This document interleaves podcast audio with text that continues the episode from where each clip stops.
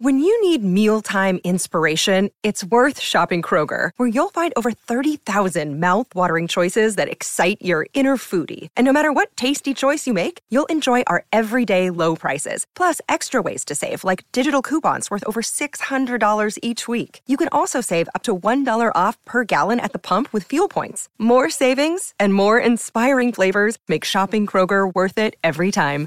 Kroger, fresh for everyone. Fuel restrictions apply.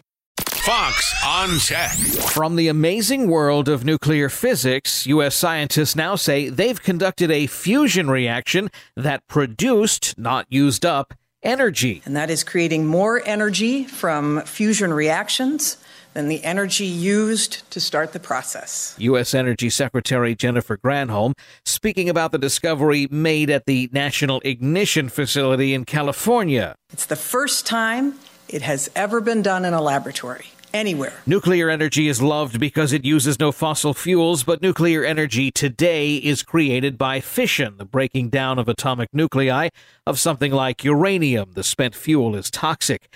But fusion is the holy grail of energy production. Its fuel is hydrogen, and its waste output is just helium.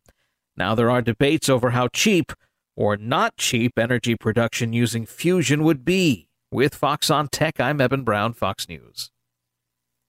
I'm Charles Payne. Listen to my Unstoppable Prosperity podcast so I can get you making money right now. Whether stocks are hitting new all time highs or in free fall mode, opportunities abound. So, why are so many potential investors still sitting on the sidelines? In a new season of my podcast, I'm going to get you in the game. After 38 years on Wall Street, I'm ready to impart some lessons and get you invested in the greatest wealth generating machine in history. Listen anytime, everywhere at foxbusinesspodcast.com or wherever you listen to your favorite podcast.